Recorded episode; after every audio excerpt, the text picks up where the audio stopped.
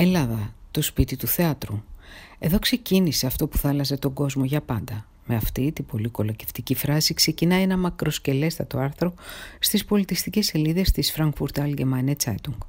Ένα πρόσφατο άρθρο που δεν περιορίζεται στο να εξάρει την αρχαιολινική συμβολή της χώρας στο θέατρο, αλλά το χρησιμοποιεί ως καθρέφτη της σημερινής Ελλάδας.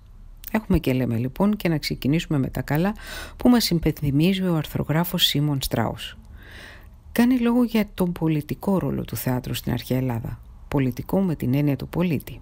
Ο χαρακτηρισμός πολιτικός γράφει εφημερίδα πρέπει να σήμαινε κάτι πολύ πιο θεμελιώδες από αυτό που χρησιμοποιούσαν αργότερα οι Ρωμαίοι αυτοκράτορες με τον όρο άρτος και θεάματα ως λαϊκή ψυχολογική τακτική για να κερδίσουν την εύνοια των μαζών και λίγο παρακάτω συμπληρώνει. Κι όμως το θέατρο στην Ελλάδα πρέπει κάποτε να διέθετε μια τεράστια δύναμη μεταμόρφωσης ώστε να μετατρέπει τα εγωκεντρικά άτομα σε υπεύθυνους πολίτες.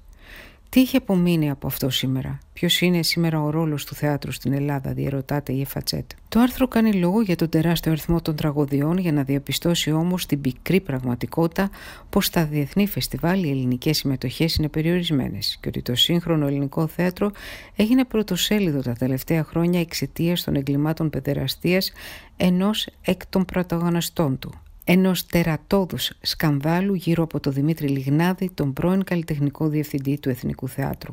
Ο αρθρογράφος όμως δεν μένει μόνος στο προφανές, την απομάκρυνσή του λόγω εγκληματικής συμπεριφοράς, αλλά φεύ και στο διορισμό του, όπου παρακάμφθηκαν όλοι οι προβλεπόμενοι κανόνες για διαγωνισμούς στο δημόσιο και ο Λιγνάδης διορίστηκε απευθείας ως καλλιτεχνικός διευθυντής του σημαντικότερου ελληνικού θεάτρου για λόγους δημοσίου συμφέροντος.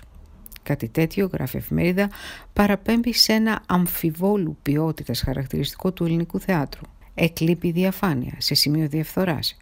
Οι πολιτικές πεπιθήσεις φαίνεται να παίζουν σημαντικό ρόλο στην πλήρωση στελεχικών θέσεων. Ή μήπως είναι άλλη μια γερμανική προκατάληψη απέναντι στο νότιο προβληματικό γείτονα, διερωτάται σκοπτικά ο αρθρογράφος. Την απάντηση δεν θα τη δώσει ο ίδιος, αλλά ένας νεαρός ηθοποιός και σκηνοθέτης από τη Θεσσαλονίκη, ο Σωτήρης Ρουμελιώτης, που μόλις τελείωσε τις σπουδές του και ο οποίος μιλώντας στην ΕΦΑΤΣΕΤ δηλώνει πως το θέατρο στην πατρίδα του υποφέρει από κομματικές επιρροές γιατί οι επιτελικές θέσεις δίνονται από την εκάστοτε κυβέρνηση. Όποιο κόμμα κερδίζει τις εκλογές μπορεί να τοποθετήσει τους εκλεκτούς του σε σημαντικές θέσεις. Αυτό σημαίνει ότι οι σκηνοθέτες επιλέγονται για τις πολιτικές τους πεπιθήσεις και φιλίες και όχι με καλλιτεχνικά κριτήρια ή για τις διοικητικές τους ικανότητες.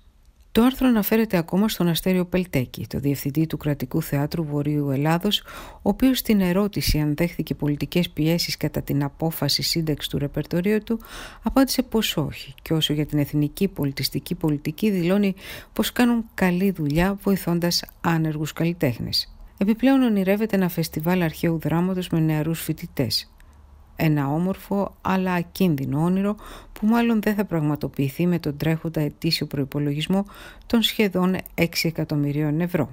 Το άρθρο κλείνει θίγοντας το θέμα της ιεραρχίας και της θέσης των γυναικών στο θέατρο μέσα από τρεις δραματουργούς από τρεις διαφορετικές γενιές την Αμαλία Κοντογιάννη, τη Μαρία Λαζαρίδου και τη μικρότερη Άννα Μαρία Ιακώβου. Σχεδόν σε όλα τα θέατρα οι άντρες είναι στην κορυφή, αναφέρουν τρεις γυναίκες, περισσότερο διασκεδάζοντας παρά δείχνοντας απελπισμένες. Ενώ η Άννα Μαρία Ιακώβου φαίνεται να διατυπώνει μια πικρή αλήθεια. Το ελληνικό μας θέατρο δεν έχει ταυτότητα. Δεν ξέρουμε ποιοι είμαστε και για ποιον το κάνουμε. Με την Εφατσέτ να επαυξάνει και να καταλήγει πως κάτι έχει αλλάξει στην πατρίδα του θεάτρου. Το θέατρο ήταν κάποτε η δύναμη ενός πολιτικού κόσμου. Σήμερα φαίνεται να έχει ανατραπεί. Η πολιτική κυριαρχεί στον κόσμο της σκηνής και το αποτέλεσμα είναι πολύ αδύναμο.